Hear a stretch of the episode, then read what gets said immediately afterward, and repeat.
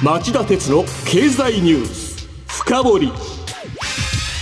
皆さんこんにちは。番組アンカー経済ジャーナリストの町田鉄です。こんにちは。番組アシスタントの杉浦舞です。今日も新型コロナ対策をして放送します。今日のテーマはこちら。いつまで続く歴史的な円安局面。はい、今週はアメリカの8月の CPI 消費者物価指数が大方の予想を裏切る形で高止まりしたことをきっかけに内外の市場が大きく揺れました。火曜日にニューヨークダウが1日の下げ幅として2年3ヶ月ぶりという大幅な下落を記録したほか、外国為替市場でも円が1ドル145円を伺う動きを見せて24年ぶりの円安水準で推移しました。さすがにたまりかねたんでしょう。水曜日には政府日銀が為替介入の準備のために行うものとされている市場参加者に相場水準を尋ねるレートチェックを実施する場面もありました。そこで今日は一体いつまでこうした円安局面が続くのか、政府日銀の為替介入があるのか、お知らせの後今後の見通しを町田さんにじっくり深掘ってもらいましょう。町田鉄の経済ニュース深掘り。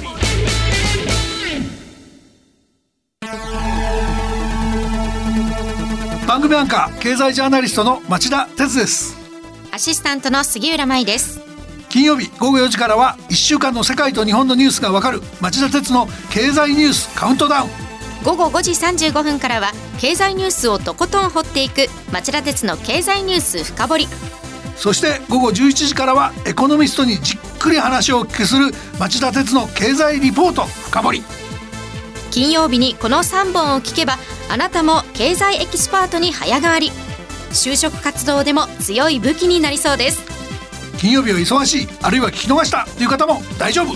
ラジコなら1週間いつでも聞くことができます。また公式ツイッター町田鉄の深堀3兄弟もぜひ検索してフォローしてください。激動する事態の中で確かな視点を持つためにも町田鉄の深堀3兄弟ぜひお聞きください。今日の深掘り。町田さん、まずはどこから話を進めましょうか。はい、まずはアメリカの CPI の発表内容を振り返っておきましょう。はい、そこには FRB アメリカ連邦準備理事会がいつまで金融引き締めを続けるのか、つまり日米金利格差の、拡大が続くのか、ひいては円安が続くのかを推測する鍵が秘められていると思うんです。なのでまず杉浦さんから発表のおさらいをお願いします。はい、アメリカの労働省が火曜日に発表した8月の CPI は前の年の同じ月に比べて 8.3% の上昇でした。ガソリン価格の上昇が一服し、伸び率は2ヶ月連続で縮小したものの、全体としては市場の予想を上回る形となりました。またエネルギーと食品を除く指数の上昇率は 6.3% で、引き続き7月より拡大しています。賃上げの広がりを受けてサービス価格が上がっていることも特色でした。市場はこの8月の CPI の高止まりに鋭く反応しましたよね。はい、そのニュースも振り返っておきましょう。はい、発表の当日火曜日、ニューヨークダウ工業株30種平均は5日ぶりの急反落となり、終値は前の日に比べて1276ドル安い3万1100飛び4ドルに下落しました。1日の下げ幅としては2020年6月以来2年3ヶ月ぶりの大きさを記録しました。またニューヨーク外国為替市場では円相場が一時1ドル144円台後半まで下げました。 CPI の発表前は142円前後で推移していたのが、みるみるうちに2円以上も下げました。この材料は株式市場でも外為市場でも FRB が来週の火曜と水曜に開く FOMC 連邦公開市場委員会でインフレを抑え込むために大幅な利上げを続けるとの見方が強まったことでした。その利上げ幅については少なくとも 0.75%、 一部には 1.0% でもおかしくないとの見方が広がりました。はい、ここまで極端な、利上げ予測が出てきた原因として見逃せないのは、杉浦さんにおさらいしてもらったニュースの中にあったサービス価格が上がっているというワーディングです。サービス価格を上昇させている、どういうことですか。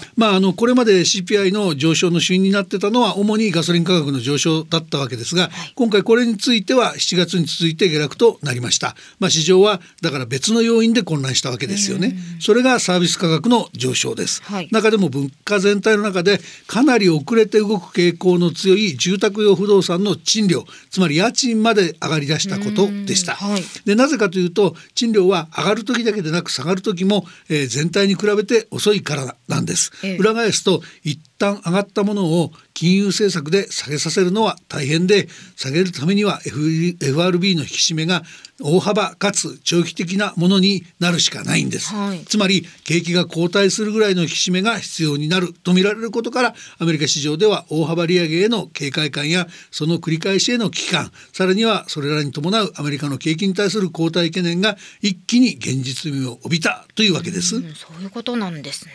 ね、ちなみにサービス分野で最大の構成要素で CPI 全体の約3分の1を占めているのが住居費なんです。今述べたように今回はこの上昇が堅調でした、はい、前の月との比較では 0.7% の上昇、前の年の同じ月との比較では 6.2% の上昇でした。どちらも1990年代初期以来の、高い伸びだったんですよ、ではいつになったらこの円安局面というのは終わるんでしょうか。結論急ぎますね。いやだってこれが一番気になりますから、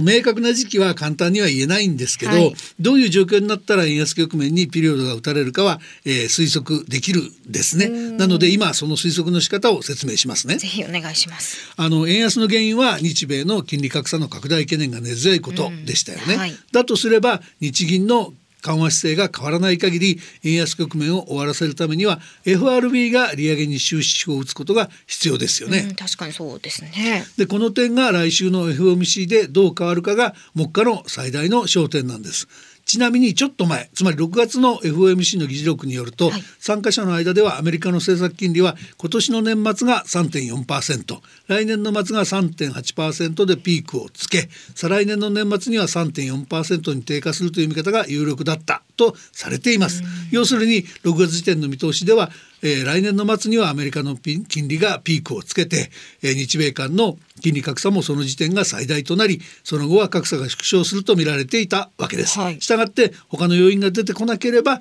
来年の末頃には円安局面がピリオドを打ってもおかしくないという見方が成り立っていたわけです、でただしですよ、問題は今回のアメリカ CPI の高止まりを受けて FRB がスタンスを変えるのかどうか、例えば引き締めペースを上げるのか、その結果いつ何%でアメリカの金利がピークアウトするかにかかってくるわけですよね、はい、で金利引き上げペースが上がれば円安は一段と進みやすくなります。ですがその一方で日米の金利格差と円安のピークアウトの時期が早まる可能性も出てきますよね、そういった意味で今後の FOMC の動向を注意深くモニターしておく必要があるわけです、でもその間に極端に円安が進んだらどうなりますか。政府日銀が円安の進行を食い止めようとして円買いドル売りの為替介入に乗り出す可能性というのはあるんでしょうか。可能性否定はできませんけど、いつも言うようにその可能性は決して大きくないと思います、でその理由ですけど、第一にアメリカは伝統的にレッセフェール自由放任主義のお国柄ですから、外国為替に限らず政府による市場への介入を嫌いがちです、第二に今の局面ではこちらが大きいですが、アメリカがインフレで苦しんでいるからです。こうした中ではドル高は輸入物価の上昇というインフレ圧力を相殺してくれるので好ましいことなんです、それを日本が円安だからといってわざわざドル安方向に誘導する円売りドル買い介入を日本と協調して実施するとはちょっと考えられませんよね。では単独介入というのはどうでしょうか、これ単独といっても政府日銀がアメリカに黙ってドル売り介入することは考えられません、アメリカの理解を得た上で日本が独自にやる形の介入ならば本格的な協調介入よりは実施のハードルは下がります、ですが政府日銀は単独で巨大な市場に立ち向かえるほどのドル売り用のドル資産を保有しているわけではありませんので、介入をしてもその効果は短期的なあるいは限定的なものにとどまると見られます、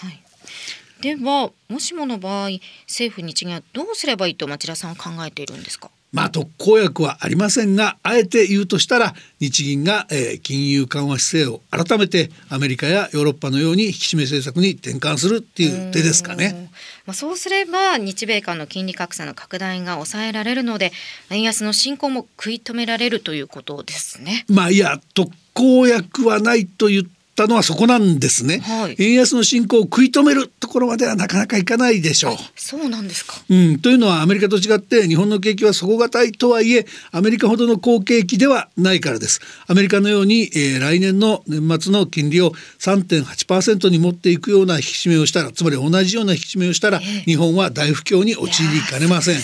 なので金利格差の拡大ペースを少し和らげるぐらいの利上げしか日銀にはできないと僕は思います、はい、したがって外為市場での円安の進行ペースを引き締めに転じない場合に比べて少し遅らせることができるかもしれないというレベルの方策しか政府日銀は持ち合わせていないのが現状なんです。それでも僕は日銀は緩和政策にピリオドを打つべき時期が来てると僕は思ってますけどね。つまり円安以外にも日銀が緩和政策をやめるべき理由があるということですね。おっしゃる通り。それはどういうことですか。この間新型コロナウイルス感染症対策もあったんですが、はい、そうした政策と日銀の緩和策が相まって結果的にゾンビ企業を生きながらせてしまうという弊害をもたらしていたからです。ゾンビ企業ですか。はい、僕が言うゾンビ企業は平時ならとっくに破綻している企業なのに政策的な支援を受けてようやく生きながられているような企業のことです。いろいろ思い当たる企業あるんじゃないですかね。競争力の回復のために研究開発や設備投資、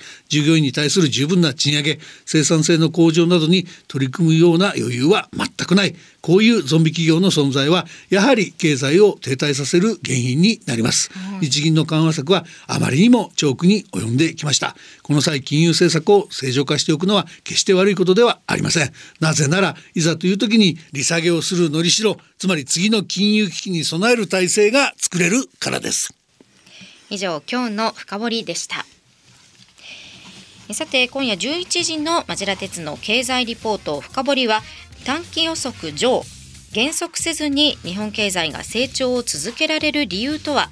第一次石油危機と比べてこんなに違う基礎体力と題して、日本経済研究センターの高野哲明副主任研究員にお話を伺います、この話はね、日本の環境を見てれば日本経済自体は、非常に底堅い動きが取れるんじゃないかというお話です。ただしかく乱要因もあるという話です。そして番組をお聞きの皆さんにもう一つお知らせがあります。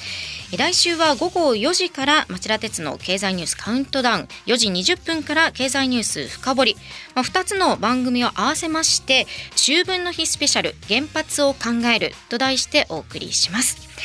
ゲストには旧原子力委員会の委員長代理も務められ、日本経済研究センターの特任研究員でもある長崎大学教授の鈴木達次郎さんをお迎えします。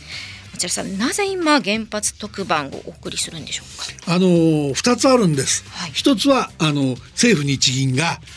ウクライナの戦争を受けてエネルギー安全保障の観点から原発の再稼働であるとか、次世代原発の開発が必要だと猛烈に原発シフトをしてますよね、はい、でこれは本当に必要な政策なのかという側面が一つ、はい、でもう一つはウクライナを受けてエネルギー安全保障と言ってますが、ウクライナの教訓はそれだけなのかと、むしろ、ロシア軍がサボリージャ原発を占拠して、核の盾に使っていることは非常に危険ですよね、この問題も考えてみようという趣旨です。なるほど。来週の秋分の日スペシャルをぜひお聞きください、繰り返しますが経済ニュース深掘りは時間が変更になりますので、皆様お聞き間違いないようにお願いいたします。それでは今夜11時に再びお耳にかかりましょう。さようなら。